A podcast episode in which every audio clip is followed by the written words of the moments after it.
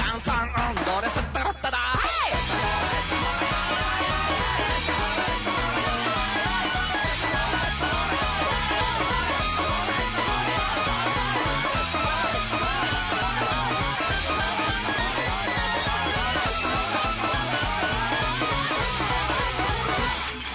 あー今日もの色でそれの手をつなごうフレンズによって得意なジャンルは違うからあー踊れない日々の隙間から響くブレイクベンが眠れる誰かの肩パルト旅人も演出家も美容師だってフレンズだよドラクエじゃありえないパーティー編成のワンダフルオポチュニティ「ラックボールだいつも部屋の隅で座ってるあいつもきっとフェイスブックで見てるあい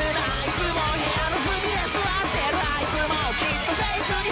「今日は踊りやカストさ」「右手にスケッチブック左手にパウダー」「だからジャンプバッタ読んでないでこっちおいで」「今日もときめきの移動ぜ」「ご機嫌なトークの背後にそれぞれの生き様が集まってる」「スイート甘いのリズムで踊って今日も」語り明かすとさ昼間は漫画か夜は話かすまねえ夜にはこんな温度を Hey!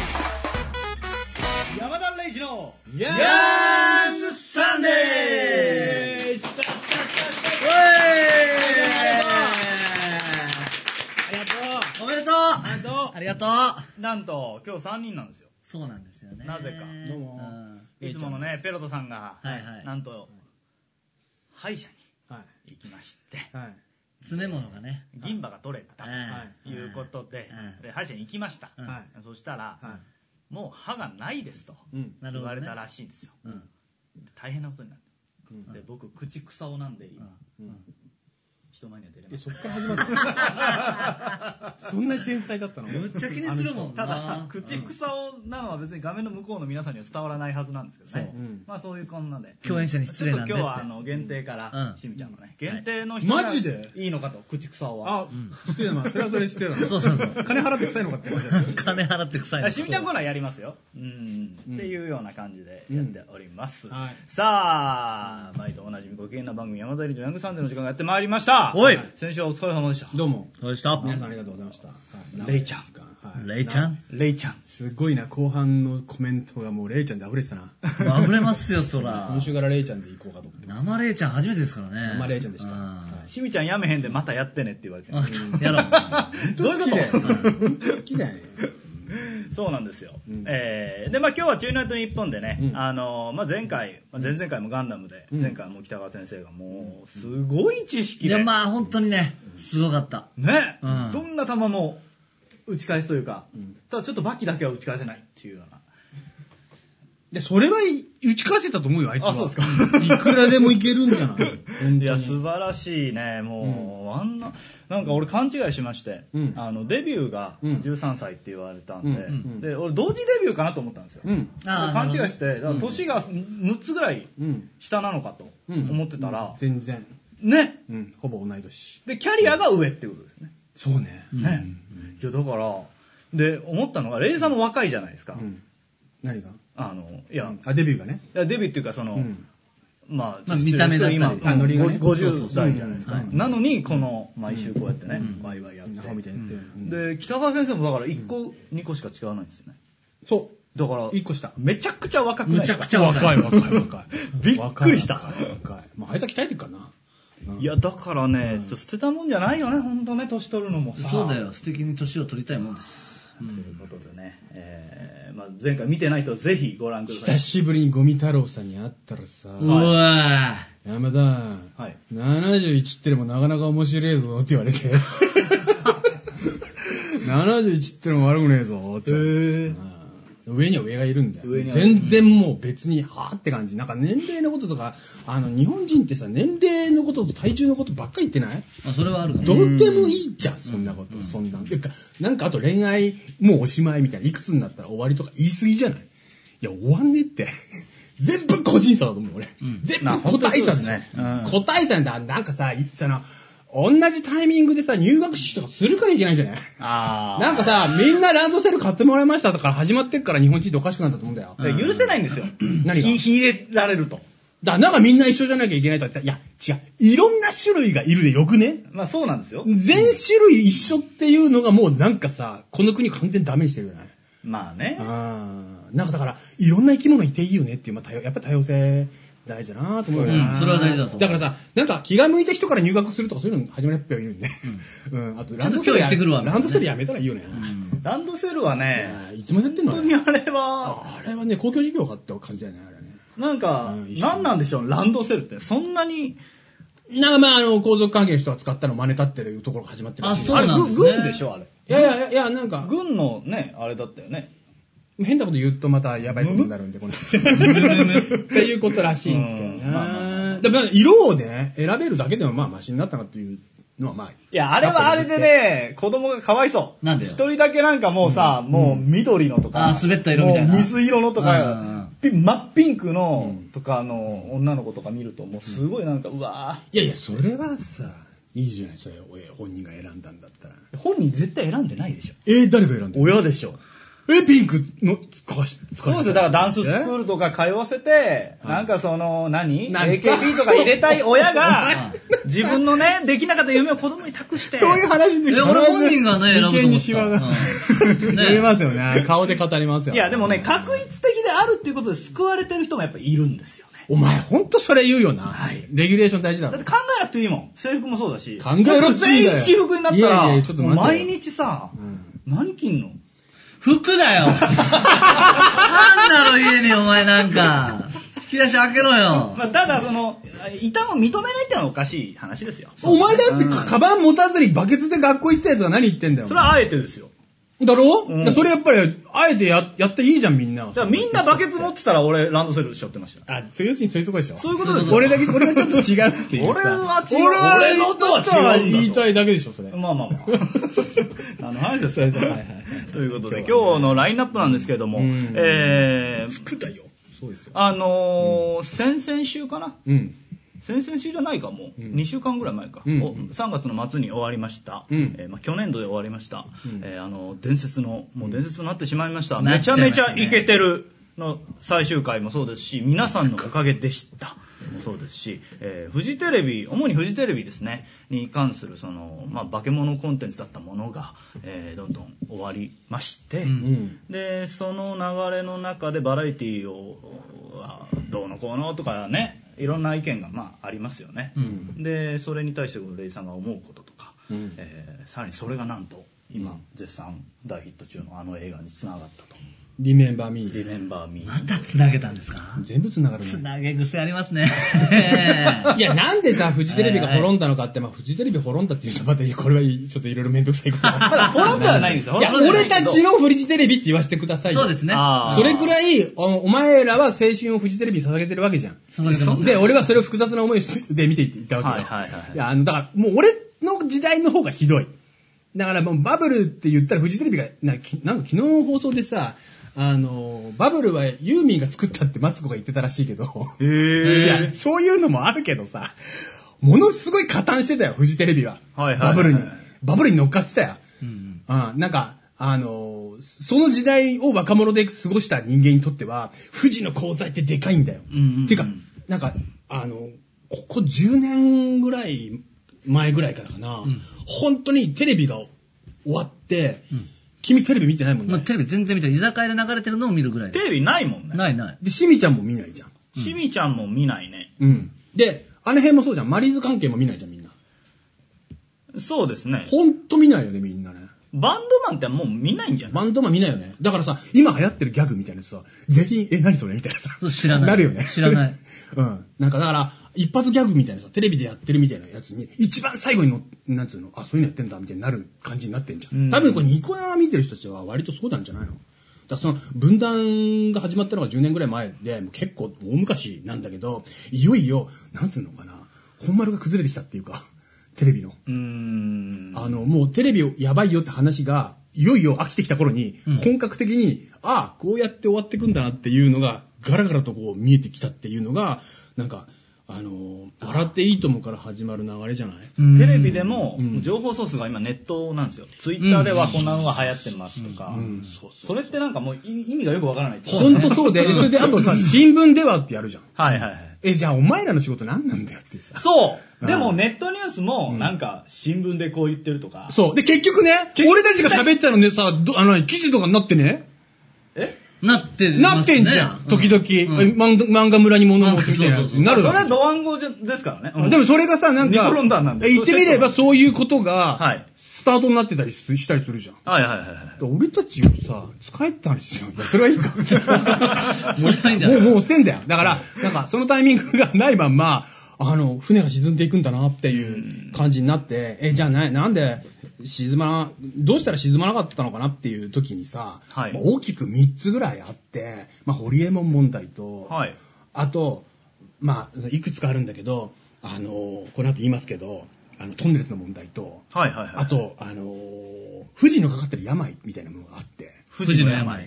その通りなんですよ。えー。なんかうまいこと言った感じになっちゃっ イエーイ。た。そんでね、ふうさんちょっとせっかくなんで真ん中来てそうしましょうか。なんかそこまだ時間かかるみたいなんでね近すぎるからなんか、うんバランスがの噂が立っちゃうねそのタイミングで、うんピクサーの新作、リメンバーミー見たんだよ。うんは。はいい。で、やっぱ圧勝なわけだよ。圧勝いやもうピクサーはすげえのは知ってんだよ。はい、うんで、ピクサー来たら、もうある程度のとこ超えてくんのも分かってるんだよ。だけど、これはちょっとな、みたいな、もうたまに来るわけよ。うんうんピクサーなんだけどな、ちょっと大丈夫かな、みたいなのもたまに来るんだけど、やっぱり、ここ一番ピクサーすげえおっかねえってなるじゃん。うんうん。なるんだよね。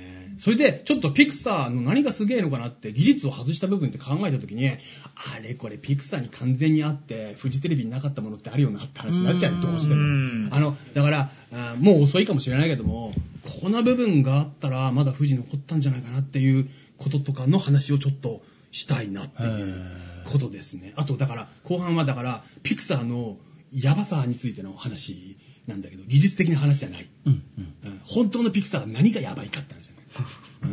ほんとこの番組ピクサー押しますね。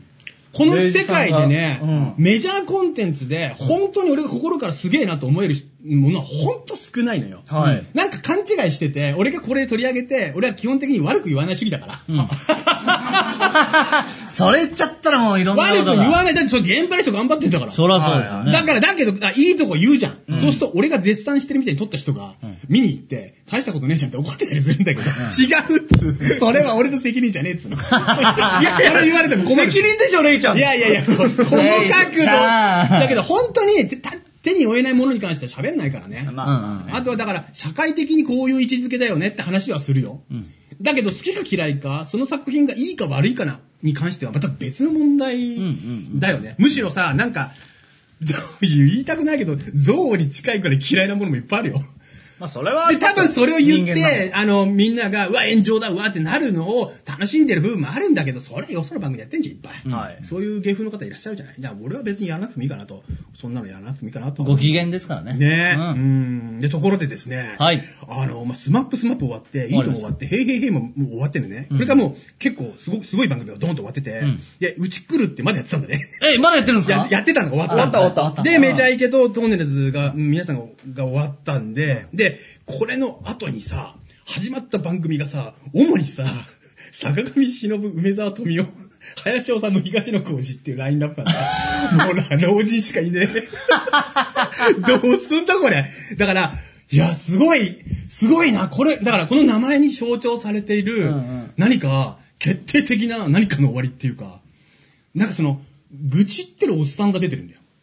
で、あのさ、なんか、マツコ有吉がの時の中心、要するにこの10年代の中心の文化っていうのはどこに精神をみんながシンクロさせていったのかって言ったら、マツコ有吉でしょ要するに、ふてくされひれ開き直り、ふてくされてるのと開き直ってるんだよ。うんうんそれで、クレームに関しては、避ける有吉と、開き直って全身で受け止めるっていうマ ツコ。この二人のやり方っていうのに、みんなが入ったのが10年代。うんだからみんなのメンタルは大体あんな感じだったんだよね。で、あの、坂上忍の、もういややってらんねえよねっていう、あの感じに、全体のメジャーな空気はあったんだと思うんだけど、うんそその、そういうものを見てない人たちのことを完全に見なくなったなっていう。ああの、あの、なんていうのかな、あそこにバイブスがこう、シンクロするっていうところだけを見て、数字取れるからっつって、どんどんどんどん老人ホームになっていくっていうのーあ、が、なるほど。あの、テレビの流れだったんで、うんで、俺自身どうかなと思うと、あの、俺も確かに10年前なんだよ。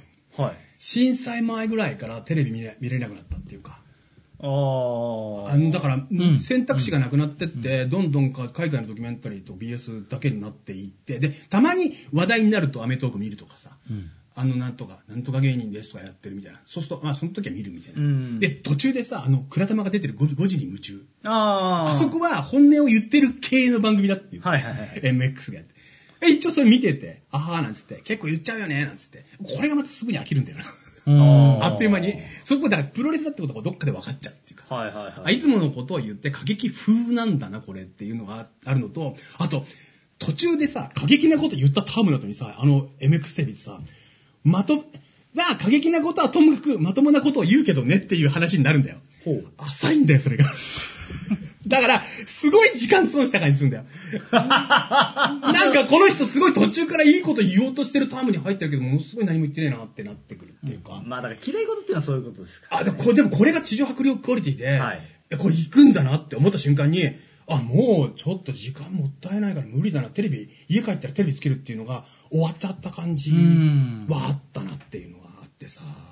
で、ね、今のね、あの、調べてみたの、何が見られてっかっていう、テレビの番組。やっぱぶっちぎりで、ワロ天下なのね。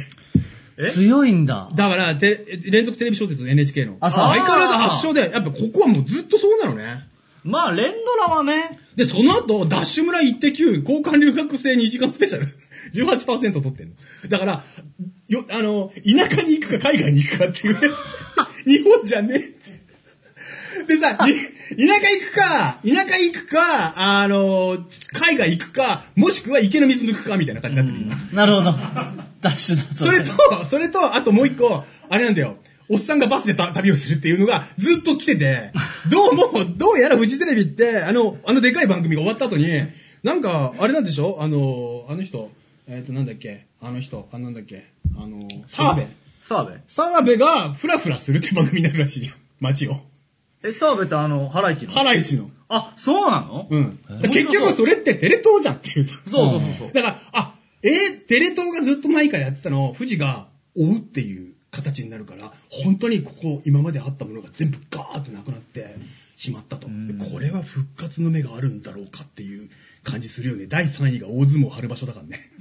NHK 強え。そう。でもね、その次日テレまた来るんだよ。行列だからね。ああ、そうで、。行列すげえなっていうのもあるよね。18取ってんだよね。で、その後ね、さらに日テレが来るんだよ。焦点で。焦点やっぱ強いんだな。焦点がベスト5に入ってんだよ。で、やっぱり、超高齢化社会なんだよなってう思うよなっていうさ、のがあるよね。あとね、おしゃれイズムがね、7位に入ってんの。はいはいはいおしゃれイズムまだやってあ、る。奥くん大丈夫。相棒、あの、相棒6位になってます。 おめでとうございます。いやいや15%。あ、ありがとうございます。そうそうそうそうそう。でね、で、お前の好きな科捜研が8位に入ってる。おめでとうございますあそうでしょうねやっぱりだからお前もちょっとその、おじさんの仲間に入ってるんだよ。え、それとちょっと違うから、まあいいや。うん。で、しゃべくりが入ってて。はい。で、最後、プレバトっていうのが TBS が入ってて、はいでこうなると、やっぱり、もう日テレの圧勝なんだね。で、何が違うのかなって、フジテレビと、みたいな感じになってきて、そうするとさ、あの、フジってなんじゃいって話に、どうしてもなってくるっていうさ。はい。う何なんですかいや、なんだと思って、どんな感じで、あの、めちゃイケとか見てたのえーうんフジテレビ、なんか別意識にはして俺そなかったの、日テレだから、テレ朝だから、フジテレビだから、TBS だからっていうような感じで別にテレビを見てなくて、うん番組ごとになんかあ違うっていうだけだったから、うんなんかそのい色みたいなのあんまり考えたことなかったですねあ。ーあ、本当にはい。そうなんだ。だか俺らもそうですよ。ね。うん。NHK と、うん。それは関西っていうのあ るかな NHK と富士は違うというのぐらいは分かります。民放は違うってぐらいのは。あ、そう、民放と NHK は違うっていうのは分かる。そうでも、全然そう意識して使い分けてる他民放全部同じじゃねえかよって思っちゃうから、そんないっぱいいらねえよって思うし、民放2個、えー、NHK あ和歌山教育ぐらい。和歌山いやいや、和歌山はもっ といっぱいあ和歌山もっとあったる和歌山はもう2000チャンネルぐらいある。お前、どこ、どこの時間軸やねん、そアメれ。リカからね、えそれ YouTube じゃないの ケー ブルを。そうそうそう。そう、そんでね、あの、なんでそういうことを言うかっていうと、はい俺が育った時期っていうのは、はいテレビっていうものの裏側を見せるっていうのが始まった時期だったの。80年代の終わりって。あー。つま、り、あの、裏方さんは見えなかったの、それまで。はいはいはいドリフターズはずっと観覧うん席、うん観客の前でステージ上でやってて、スタッフが誰だかわかんないんだよ。うん。うん。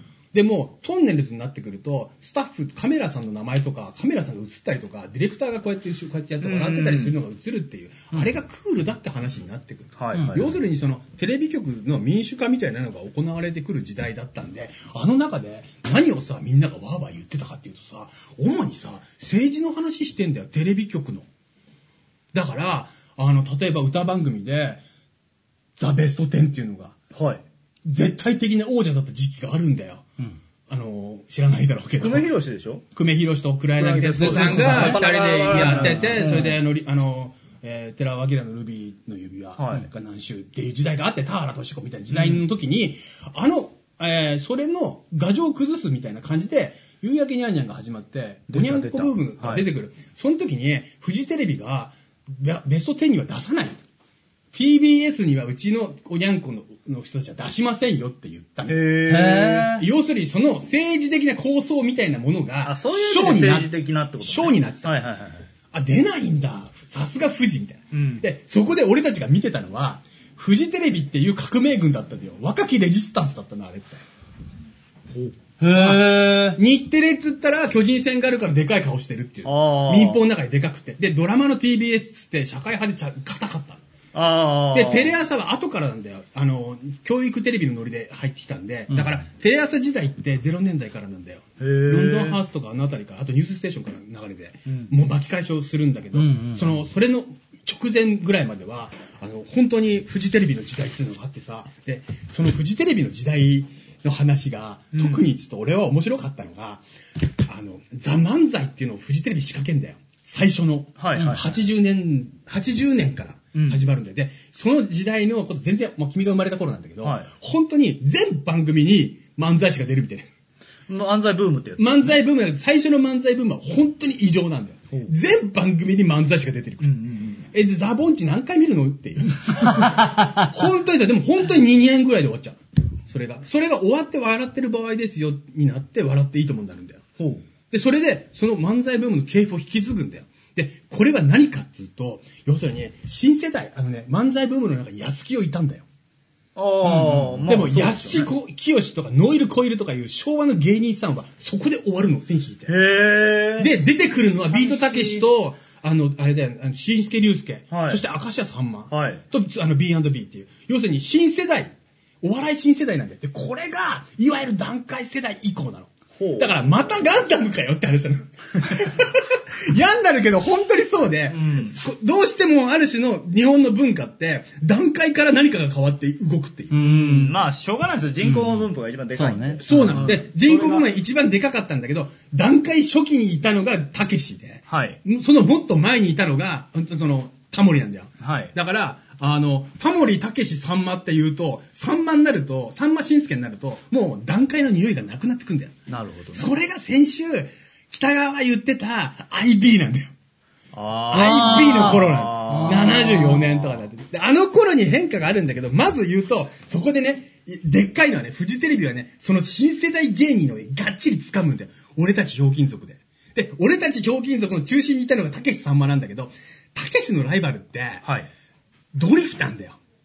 あ、そうなんだ TBS の王様だったの。へでえ。、 8時代は全員集合っていうのは絶対的な王だったの、あの時代はいはいはあれをなんとか倒すことしか考えてなかったってたけし言ってんの。い。視聴率50%とかでしたもんおもね。う化け物、うんで、その真裏で俺たちひょうきん族が始まる。はいそれは漫才ブームが終わった漫才ブームの残党たちで始まるんだよ。すごい。うんじゃあ、だから本当にレジスタンたちの戦いが新世代で始まるっていう。で、こいつらがお大暴れを一方でするんだけど、もう一個、はいでっかいのが深夜ラジオの系譜っていうのがあって、はあオールナイトニッポンっていうラジオがあって、うん深夜ラジオの流れが70年代にものすごく爆発するんだけど、あれが深夜テレビになってオールナイト富士になるんだよ。ここに、ほいた放送作家が、はい秋元康。出た出うんた。出た出た。そしてトンネルズなんだよ。はいはいはいはい。で、ここに起こってるの何かっていうと、受験勉強をして、大学に入ったら遊びたいと思ってた連中がずっと深夜ラジオを聞いてるわけだよ。へえ。で、勉強しながら深夜ラジオを聞いて、ネタの、ネタを考えて、ハガキを送って、ハガキ職人になって、これが不動館とかになってくわけよ。はいはいはいはい。で、これが、あの、なんとかな、しあの、放送作家なるものの、うんうんうんルーツになってくるという。うんで、これは何かっていうと、1対1なんだよ。あであ。、フジテレビはこの深夜ラジオの1対1の関係をオールナイトフジからおにゃんこに持ってくん。夕焼けにゃんにゃんに持ってくるあー。そうすると、お前らっていきなりテレビの前になるほどなるほどそうすると、おし高さん今週もやりますぜみたいになるわけだ。1対はいはい1だかはいら。あー、なるほどね。そうすると、なんていうのかな、あの、ババンババンバンバンは遠いんだよ。はいはいはい。あ俺入れよって言ってるのがスーッと向こうに特定多数のうんあれみんな大ですも衆んねに向けた、まあ最大公約数的な笑いじゃなくて。国民の皆さんじゃなくて、うんおめえに言ってんだよおめえ、おめえ部活も知りで何してんだよっていう、あーその勘弁してくださいよ、タカさんみたいな、うんそういう世界っていうのを作ったのがフジテレビでお。ーで、だからすごいじゃんそそれすごいうなのよ。だから絶対的な革命軍だって。で確かにレジスタンスだこれで、あの、大学生の時代っていうのあったんだよ。はい女子大生ブームっていうのあんだよ、うんではいこれが女子高生ブームになるんだよ。はい。ここに思いっきり乗っかったのがスピリッツなんだよ。スピリッツ。俺が書いてるスピリッあツー、そっ漫ち画ね。はいはいはい。 うんスピリッツ黄金期っていうのはまさにこの時代なんだよ。へぇー。大学生が読むものなんだ、スピリッツは。で、なんでかって言ったらメゾン一国だったんだよ。はあの時代なんだよ。だからキャンパスっていうね。で、それで、その流れは、ルーツ辿るとサザンオールスターズぐらいが始まる。あなるほど、なるほど。で、まあ、ガロとかもあるんだよ。うんでも、それがパーンと明るくなって、サザンとガンダムなんだよ。あの時期なんだよ。79年なんだよ。一気に出てきて、勝手にドバッとなわけ。で、大暴れが始まる。ここから何が起こるかというと、ちょい前の若者と最先端の若者の大暴れの真ん中にいたのがフジテレビだったの。これは、どういうことかっていうと、まあ言ってみれば、あの、ドラえもんに出てくる土管のある空き地なんだよ、ここ。どあの、だから空き地が、あー、まなるほどだ、ね。まだ空き地があったのうんあー、なるほど。そう。っていうのが、そうだったっていうさ。で、そこにね、入ってきたのはね、音、だから、ドントトラストオーバーサーティの連中がいるわけだようーん。段階世代がいて、うん上、死ねえと思ったわけだよ。で、それの代表格が、えー、お、あの、なんちゃうの、あの、安志清であるし、あの、あれでもあったんだよ、ドリフでもあるし、あクレイジーキャッツでもあるしっていう過去のものだった。それから、昭和歌謡だったんだよ。はいはいはい。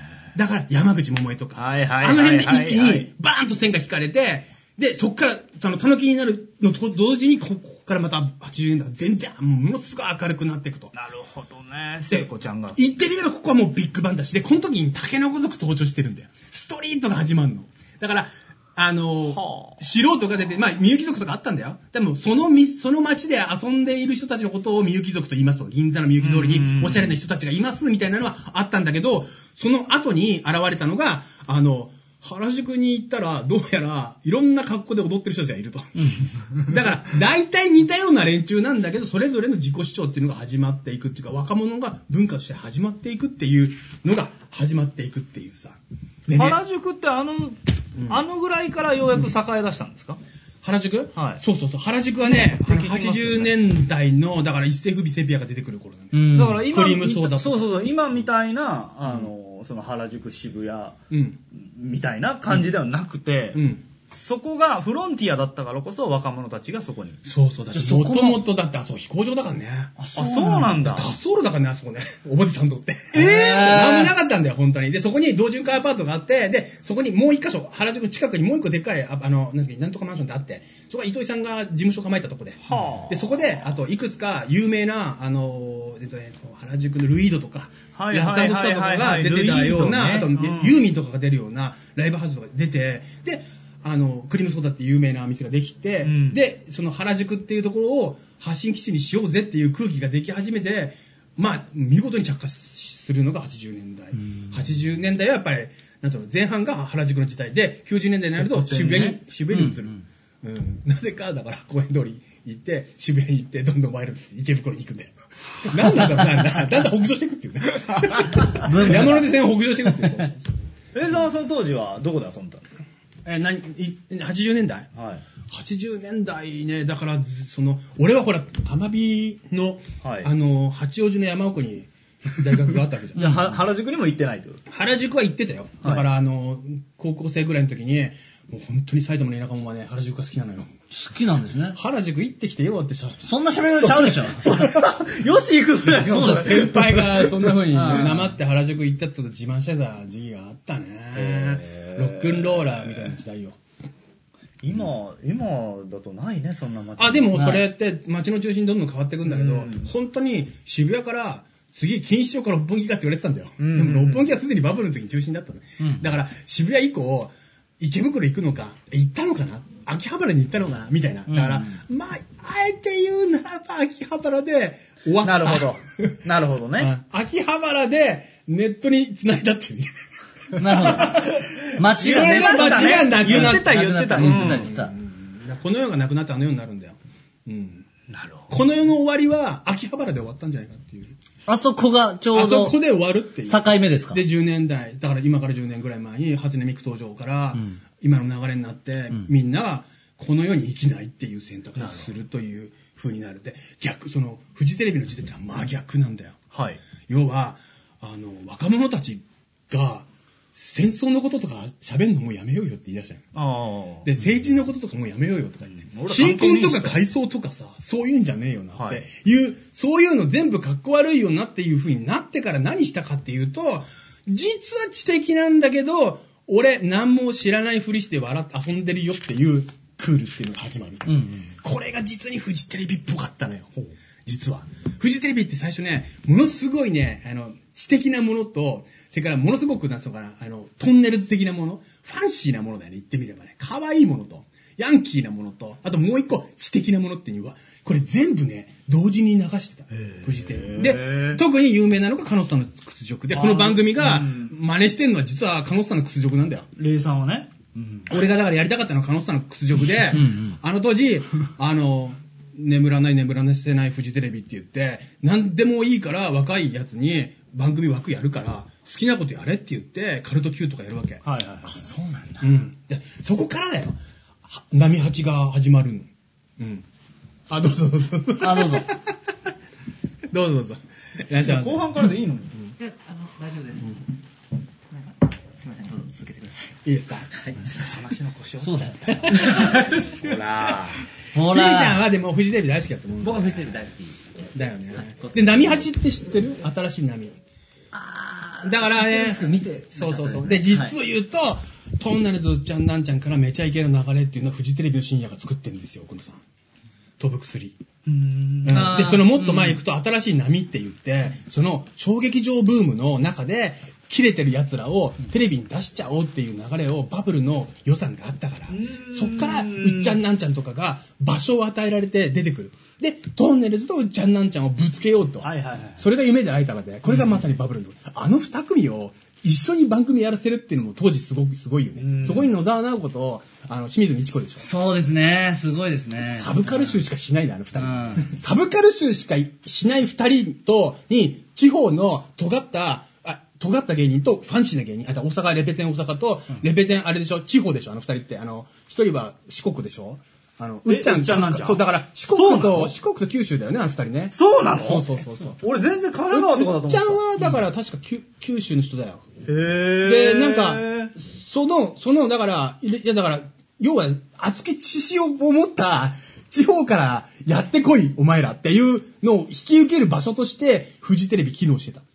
で、それはなんでかというと、みんな若かったんだと思うんだよね。その時期の人たちって。で、あの当時、日テレは、ふ巨人戦ってまだやってるわけだよ。徳光とかやってるわけだよ。だからそこで、入れ替わりがあったっていう。なんちゃん香川県で、ううっちゃんは熊本だあっ、たそうよ。そう、熊本。あ、そっか。じゃあもう大阪、西日本じゃないですか。そうなの。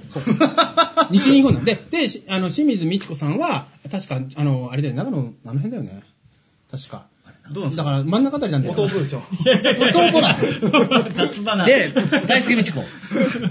そこでだから怒ったことってすごくて、関西芸人の一番尖った人と、はいはいはいはい。あの、サブカルが合流してんじゃなはいいはいはいですか。で、あの、シャララっていうさ、うっちゃんなんちゃんがやってた劇団って、うん出川哲朗が、あの、座長ですね座長だったじゃん。うんうん俺見てたんだよね、あれね。見に行ってんの、俺。シャシャララを。ええそれはな、なぜかっていうと、うん。小劇場ブームの時に、やっぱりはい劇団健康とか、はいナイロンとか見に行くわけだよ。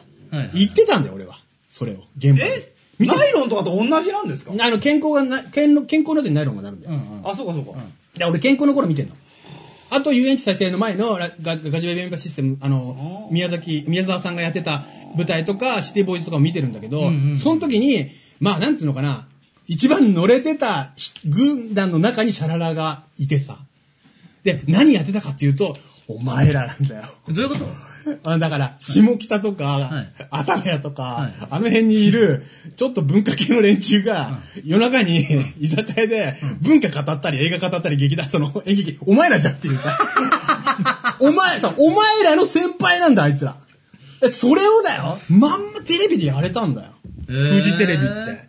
で、そこから、あの、波八、新しい波っていうシリーズがあって、そこから出てきたのが、あの、うあの、ナインティナインとかね、良い子とかね。うんうん。良い子のだってさ、あれじゃん、コントとか前衛だったじゃん。あの、たくあん乗せるやつね。もめっちゃ面白かったでうすよね。最高だったよね。うん。であれもだから当時だなっていう。シュールでしたね。面白かった。 今日どんな髪型にしますかもうちょっと右。たくあんで。た くあんにしてください、つって。似てるたくあんに、たくあん乗せます。もうちょっと似てるありのに似てるマジか。うんもう一つやれるか。ありのゲームセンター何にしよう かな。 え、待って、さっきレイさん言い間違えたの、うんダウンタウンを。言い間違った。ごめんね。何いやダウンタウンなんか、うん事実誤認は訂正してくださいみたいあ、なごめんごめんごめん。いや、つうか、俺基本的にあの適当なこと言ってるんで。あの、あ の何こいつ、何言ってんだこいつと思ったらちょっとあの、ググってください。 すいません。ノリで喋ってます。はいで、まあ、俺、俺が考える富士キッズっていうのはいたんだよなと思うのね。うんで俺はき富士キッズの松屋な。なんでかっていうと、当時はみんな富士テレビを見なきゃいけなかった。 何ダウンタウンをトンネルズって言ったんで。あごめんなさいごめんなさい。あそうごめんなさい。まそあまういうあこともあります。そこはね、皆さんで。フジテレビを、のいたキッズっていうのは、まあ、基本的にガキだし、破壊者が多かった。はい。で、で、で、いながら知的で、で、どっかで大人になりたいと思って背伸びしてんだよ。で、背伸びした先に夢を見てるのは業界ってやつなんだよ。あー、なるほどね。ホイチョイプロダクションですね。だから私をスキーに連れてって、を作あーった会社。で、あれ、あの、それは業界くん物語。だから、伊藤聖子みたいな人たちがいた畑っていうのうが、んまあ、あってさ。で、それが、ま、あの、丸金丸美とか、えー、と当時のその、あの、コマーシャリズム先端にいて、うん。で、伊藤さんなんか見て、その、うんコマーシャルっていうものの先端みたいな、それがまあ、そういう時代があったんでね。うん言ってみれば東京村っていう村ですわ。なるほどで、えー無垢であるってことは強いっていうのが、まあ、あられちゃんですね。で、基本的にはノリが一番大事で、恐ろしいほどの楽観し、これが80年代、 80年代のフジテレフジビ。テレビ。フジテレビ。フジテレビの持ってたうんパワーだし、あの、その時の子供たちが見てた。もう作り手もそうだっキたラし。キラしてたってことね。もうめポッっちゃプめでちゃ、でこれに向か、これにプラスして、はい赤ちゃんさんまとか、まあトレンディードラマが合流するわけだよ。はいはい月、月9マジックっていうのが起こるわけだ よ。で、そこで、その、それぞれが、あの、その空き地に、で作るのは、あの、トンネルズの、まあ、おあの、なんつうの、冠番組、あの、あれでしょ、ノリダでしょ。え皆さんのおかげ皆さんのおかげで皆さんとか、それからあと、えーめちゃイケゴッツ、あ、ゴッツはまあ、あの、あ、ゴッツも富士だね。ゴッツも富士です。そうだね。そう。みたいなものがうんあって、みたいなさ、それをやっていくみたいなね。そう考えると確かにむちゃくちゃやってたのはフジテレビだったかもしれないし。むちゃくちゃをやらないと、勝てなかった時代から、むちゃくちゃをやるのが伝統になっちゃう。あそこが、その、ダラダラしててもいいじゃねえってなってって、どんどんお客が離れていくという。そうすると、一あ方ーでちゃんとしたものづくりをしようとして、あとバランサーで、本来フジテレビに入るべきプロデューサーだったのが、俺多分ロンハーのプロデューサーだったと思うんだよね。あれ、富士でやれ、やりたかったことを、ふあの、テレ朝でやってる。あーうんロンドンハーツとか、あと、あれだね、あの、なんだっけ、アメトーークとかが、っていうのはものすごくフジテレビっぽいっていうことをやってたなっていうさ、そうそうそうそうそうそう。うん。でね、あの、まあ、いまあ、あー一つの、その、キーワードとしては、当時を、日本を覆ってた明るいニヒリズムというね、どうせね、って言って笑ってたわけ。どうせやってってさ、これが、この間の劇場版ガンダムのラストの話と繋がるわけですよ、奥野さん。これ限定で話しますかこの話は。そうですうね。ね。うん。いやー、久しぶりの怒涛の、ね久しぶりでもないけど、毎週やってますよ。テレビ、テレビ誌っていう側面から見たクロニクルが。で、そんなにテレビ真剣ウォッチャーではないわけ。だけど、ん、そうな定点観測だよ、これ。だってその番組のマニアックな話とか全然知らないもん。まあそうですけど、うん、だけど、あ、全体にこういう風な流れになってたよなっていうのは、時代を追って考えると分かる、思い出すわけなのよ。はいはいはいそうやってうんで、問題はですね、復活のチャンスがあったんですね、0年代にね。ありましたあったんですかか それがあのグレイテストショーマン、え島田紳介。島田紳介島田紳介ってグレイテストショーマンじゃん。だから、あいの、ろん頭な人連れてきてねがあの頭が良くないとかいうことをそうそうそううん売りにして、おバカをねアイドルにしてしまうとか。 一大おバカブームありましたね。そう、羞恥心とかはいうん、やってしまうというさうん、こいつら、こんなアホやろ素敵やんっていうやつで売ってくグレイティストショーマはンい。これが、フジテレビという船から降りるわけじゃないですか。はいねえ。で、もう一つあのタイミングで、はいその船に乗っけてくれよって言ったおなじみの人いましたよね。えあなた、あの、一緒に六本木で飲んだことありますよ。ホレモンそうです。はいホリエモンと、しんすけが乗らな、乗れなかった。いや、しんすけのことはよくわかんないですよ。島田しんすけさんのことは何が分かったか知らない けど、あの、ホリエモンさんも、実を言うと、ホリエモンこそが、正当なフジテレビのまあまあまあまあまあ文化的な継承者だった。うんだった話聞いてるとそうかも本来、フジテレビが育てた才能の一人がホリエモンだったっていうのは、もう明らかに言えるよなっていうのはあってね。で、それが、まあ、乗れなかった、乗らなかったってことを、これが結構大きく、大きくその舵がき切れてしまったというか、あそこでチャンスがあったのにっていうさ、まあ、もちろんさ、やり方に関してはいろいろあるだろうけどね。で、思うのがね、ものすごく似てるなと思ったの。この、ガキで破壊的で、はい知的で背伸びしてて。はいっていうこの感じ、はいそしてどっかしら楽観主義があるとはいういところ、これやっぱりどっかさ見たら俺ここじゃねえあーここじゃねえかって話、うーん。フジテレビってテレビ局やめてこっちに映ってんのフジテレビ的なものを全部あ、フジテレビの、その、マインドとかスピリッツみたいなのはニコ生来ちゃってニコ生に来ちゃったんだ。来ちゃって文化だ的かなら俺たちはものもねのすごく夢で会えたら的なことやってるし、カノッサやっ てんの、80年代のフジテレビを、どこでやってますかさ、はい、こここでやってますっていう。ここでやってるんですよっていう感じになってしまう。それだからメインストリートからこう外れてしまって、実を言うと、その、それくらいね、なんかな、こう、なんとかな、硬くなっちゃったんだと思うのね。なんか、あの、こうしなきゃいけないみたいなことがありすぎたのかなっていうのがあって、そこでさ、ワンピースですよ。ワンピーフスジテレビに遊びに行くと、毎年夏になると夏休みあーにでっかいワンピースの船があるわけですよ。はいはいはい。はいホリエモン禁止って書いたんだろ あれ。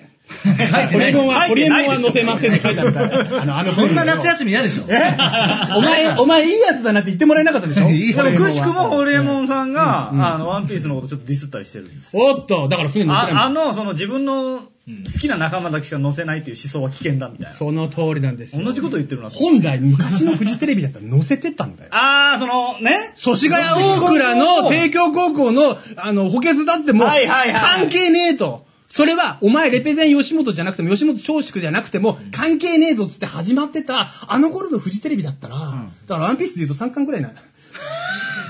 だんだんワンピースに乗れなくなっちゃう。いっぱい人が多くなっちゃう。っていうことじゃないかなっていうね。なるほどね感じがあってね。そう、そう考えると、まさにニコ生って、面白きゃいいじゃねえかっつって、YouTube もそうだけど、誰でも乗っけてるじゃん。っていうところの強さみたいなものは、こっちに来ちゃったら、もちろんでも さ、俺って、リスクは俺たちが抱えてんだけどね。だから、テレビ局からギャラは出ませんが、っていうことにこう、い世の中移行してしまったんだなっていうのはすごいあるよねっていうね。なるほどうーね。ん。ちょっとうん、あの、まあ、今日もね、うんエイジさんのその、トークがもうさえ渡ってますけさど。え渡ってますよ。ちょっとここで一回、うん俺が、もう一つ挑戦をし,し、しようと。で、まあ、その何でもあ り。いろいろと。っていう意味そう、ですまあ、藤ど井んのどん我々もね、前あのついでの、いろんなことやっていきたいなということで始めたうん、えーっとね、えー声優オーディションしたじゃないですか。そうです。あれで、あの、レイさんの作品を、えーみんなで読んでうん、えーモーションコミックっていうんですかそのジャンルいや、モーションではないんですけど、モモーーシションョンでだはけないど、あのー、漫画実況漫画動画漫画ど実況動画みたいなのそうはいそうが、うんえーついに、えー第1作目が、うんえープレ版ですけど完成しましたんで、うんえーぜひ、漫画より論談の方が面白いって言う君も聞いてみてほし い。 そんな、そんなあなたに見てほしい。私が、えー当時22歳か3歳ぐらいの時に書いた漫画、ビーバージンっていうのがあるんです よ。やっぱり一発目はビーバージンだね。そうですね行きたいなっていうあのここから始めたい実はなぜかっていうと、ビーバージンの前に僕は4、5回連載をこけて暗黒時代に落ちてるんですよ。そのみんながキラキラしてるそのフジテレビのバブル全席に 死ぬか、俺死ぬかもしれないって思ってた時期があって、その時に書いた起死回生の一発なるほど。であるビバ人っていうのを、をまあ、今から見ていたただだきま今すから見てもらえただこれ、まず1回目でやってるんで、いあのーちょっとね、至らない点とかもあるかもしれませんあゆが、いちゃんご容赦あくだ嬉しいさい。ねはいえーとえりあこえずの人漫画家なのそうなんだよ漫画家な の初めまして漫画家なんだよそう生きててよかったよ、えーじゃあもう、見て流せますもうんん。じゃあ、えー初オンエアですね、しみちゃん。すみちゃん。えーしみちゃん声優デビュー第1回目ですおめでとうございますみんな歴史がここから始まるよそれではご覧ください。ビーバージです。どうぞ。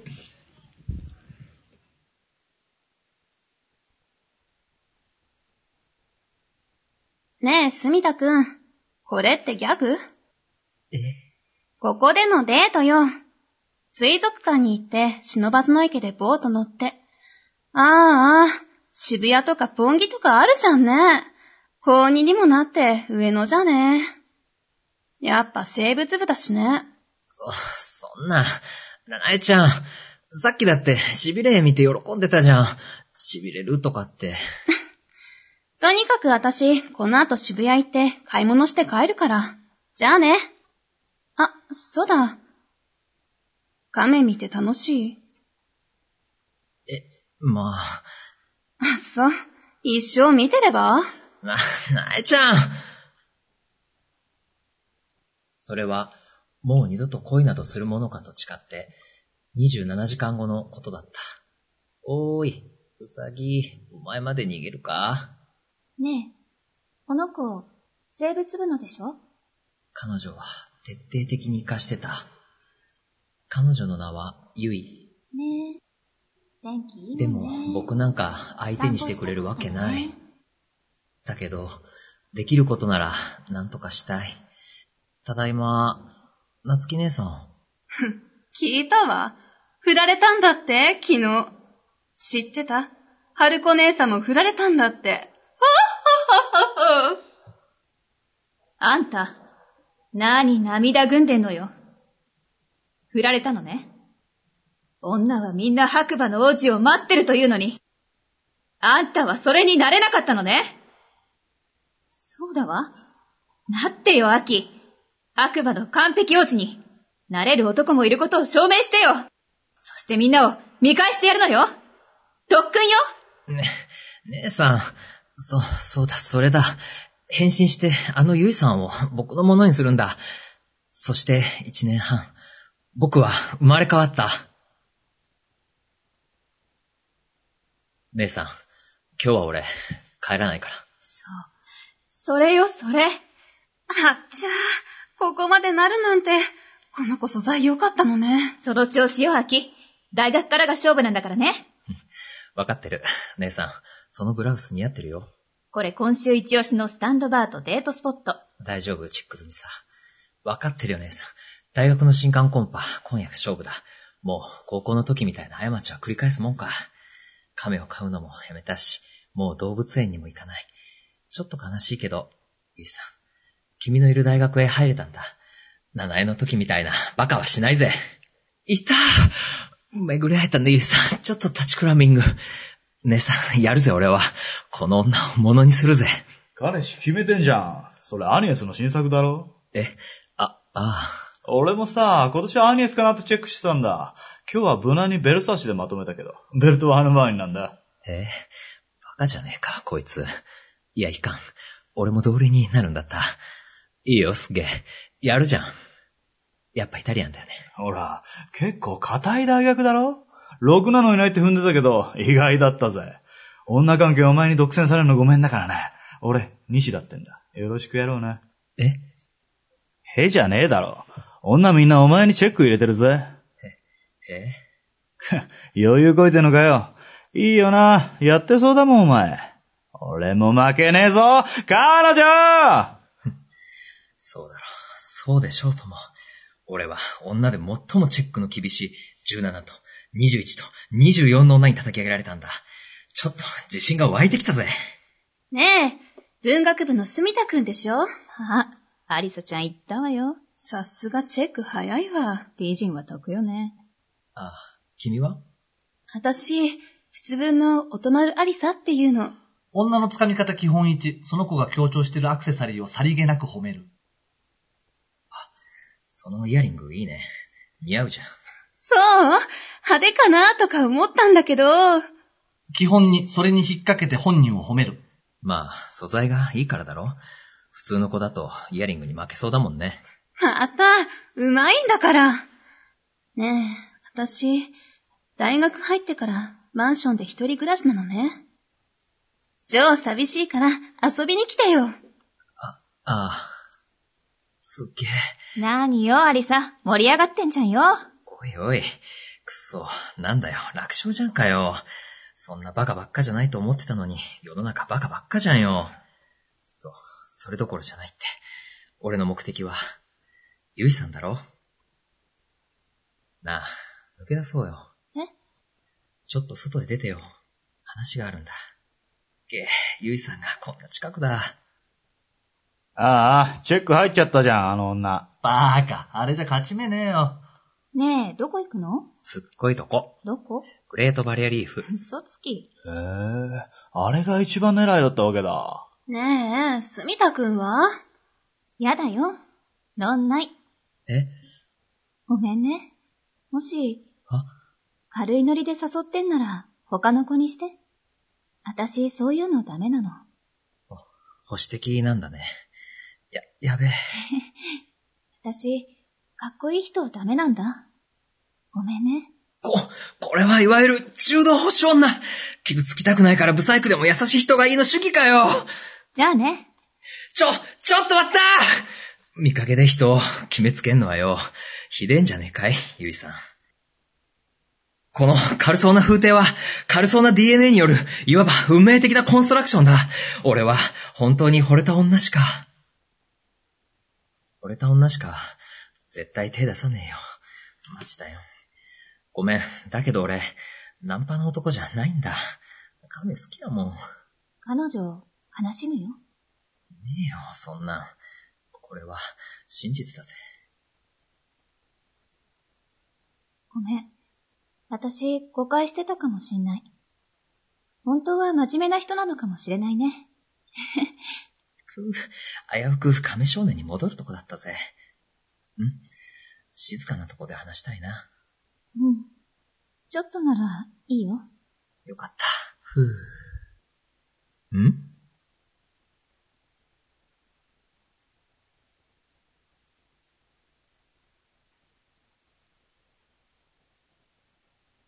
ね、姉さん。気使いすぎだぜシスタおスビタが帰ってきたぞ。やつれてやんの。すっげえー。そして、すっげえな、速攻じゃん。まあ、てめえ3次会で全部話せよ。その夜僕は、な、ま、まあ、童貞のままナンバーワンの女殺しの名を与えられた、天下一の幸せ者となった。ちょっとだけ涙が出た。住田くん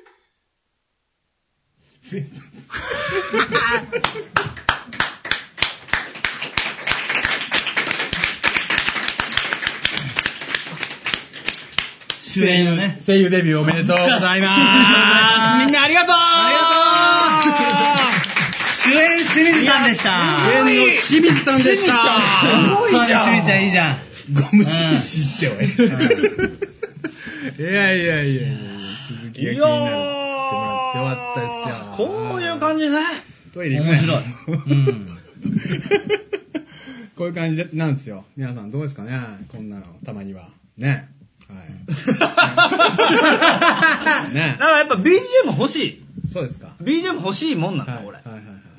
なんか漫画だから、うんな、ない方がいいかなと思ったんだけど、うんそうでもないんだね。まあこれはこれで、これ4そうだね言っていいですかこれ4つっていうの。ああ、いいよいいよ。これ、あの、月1回で4つやるんですよね。うんで、第1弾目がこれで、第2弾目は公表してのお楽しみということなんですけれども、これからどんどんどんどんね、2個目は音付きで、3個目は何かやったりとか、ちょっと手を加えながら、なんか楽しんでいくものにしたいなと思ってますので、うん。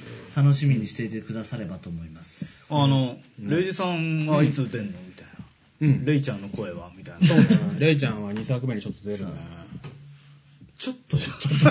まあ4つあるんで、すんでね、ね、読んでもら俺うのがも出ち悪いゃからダ メなんだよ。俺が出てるなっていう感じになっちゃうじゃない。全員そうですよ君君らがやるのがいいよねっていうことですよ。シカーダはやっぱね、そうですねバナーイ君とレイさんでやってほしいですよ。つう かね、このね、このね、30年以上前の作品をね、さらされてる時点で地獄の恥ずかし みを。いや、自分でやろうって言うんだよ。 なんでちょっとナイーブになってんすか面白くないって言うから。一生懸命俺は頑張ったのに。 コメントで、今頃レイジャー、コメあの、のたのたうち回ってんだろうなって、心の中で はな。 それはそうですよ。それはそうですよ。まあね、そうですよ。大体あれだよね、30年もするとどうでもよくなってくるね。回りました、一瞬10年ぐらい前はしし絶対死ぬまで見ねえだろうなと思ってたけど、あの関係なくなってくるね本当にあのこれはこれでみたいになってくるから不思議だね、これね、うん、高大橋体大体俺のことなんかみんなどうでもいいと思ってるわけじゃんそんなこだとなかいら俺30年前に俺の 俺が何書いたってどうでもいいわけじゃんみんな だえっと、今、だったら面白い1374人の方が見てらっしゃいますよあ。すいませんありがとうございましたどうでもいいことはないと思いますそうですねはいいやいやいやいやいやりますよいろや。いろやっぱりね、うんあのん物語の骨格がすごいちゃんとしてるから、やっぱ我々もね、楽しかった。うんやりやすい。いもんですよ。やっそうぱそうりビそうーバー人はね、名作だっちゅうことでね。はい。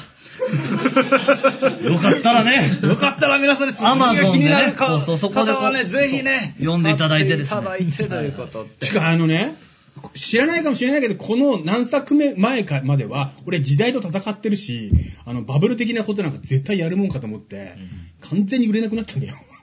で、これはもう死ぬ気で時代と寝るぞって言って、腹切る覚悟でやってんのはこれなんで、だから、うわ、あの頃時代感古いっていうのは、じゃあそらそうだっつって。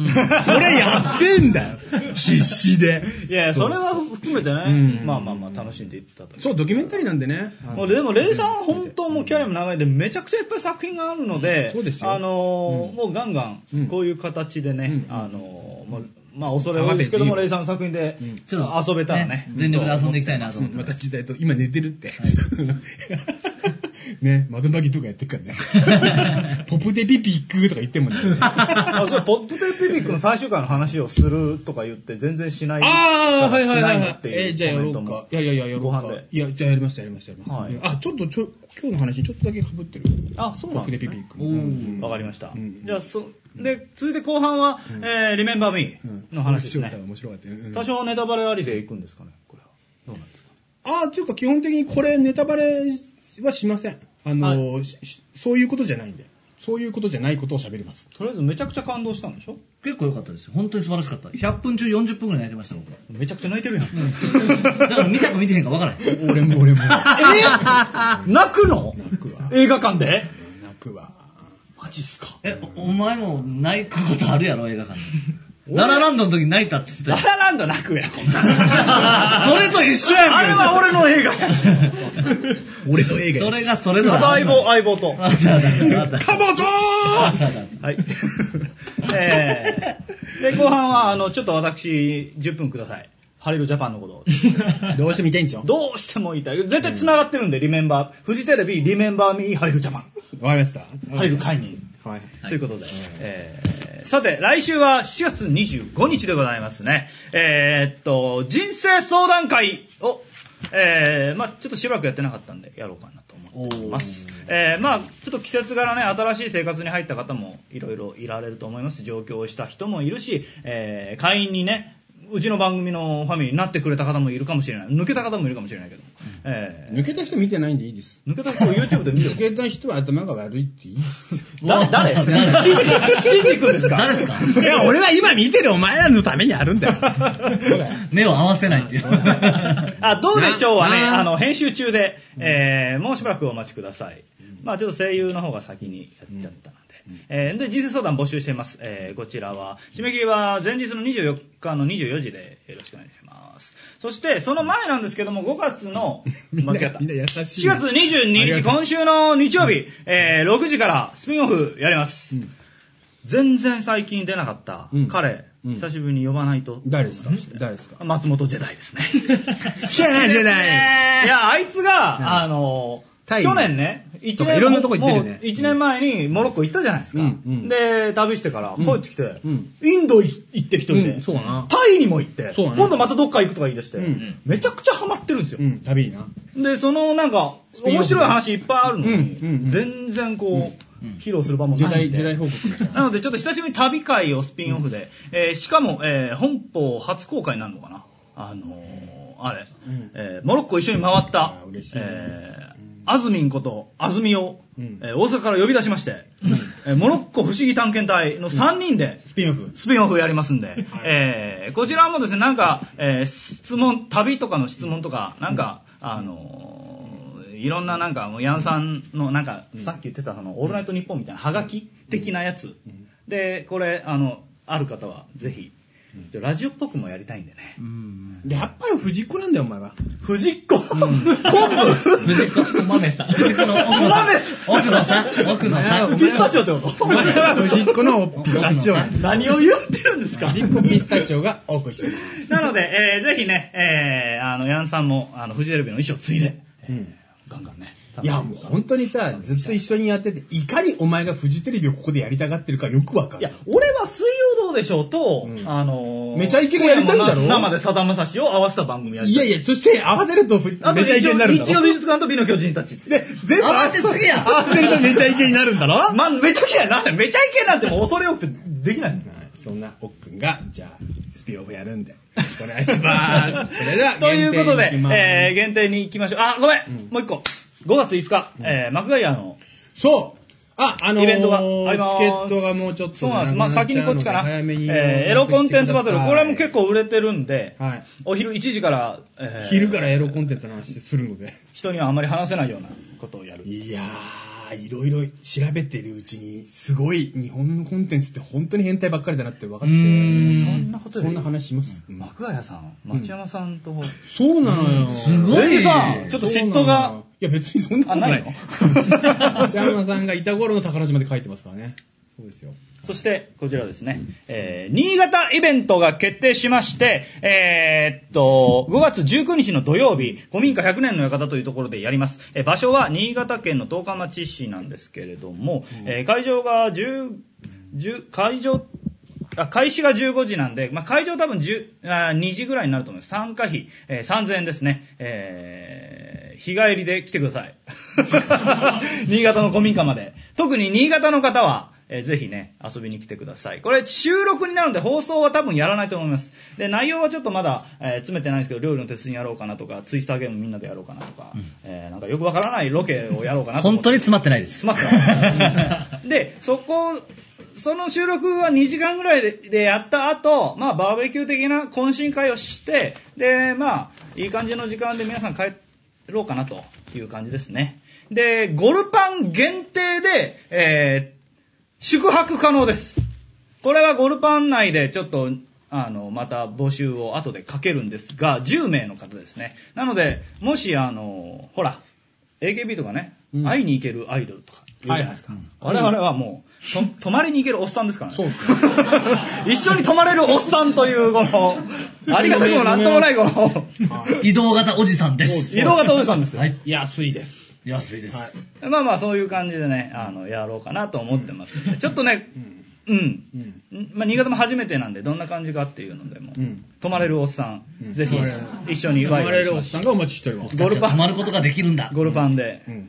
安いおっさんがお待ちしております。はい、どあ、ただ、あのうん、あれねうん、あの、あ、まあいいや。うんうん奥はい宿い宿泊者はちょっと高いんだけどね。まあそうそう、それなりにそうですね。えーよろしくお願いします。ゴルパン入って一緒にえーワイワイやれる方はお待ちしておりますということで、えー以上かな。うんでは、えー後半に行きましょう。アスタルビスタ、ベイベー。はい、どうぞ。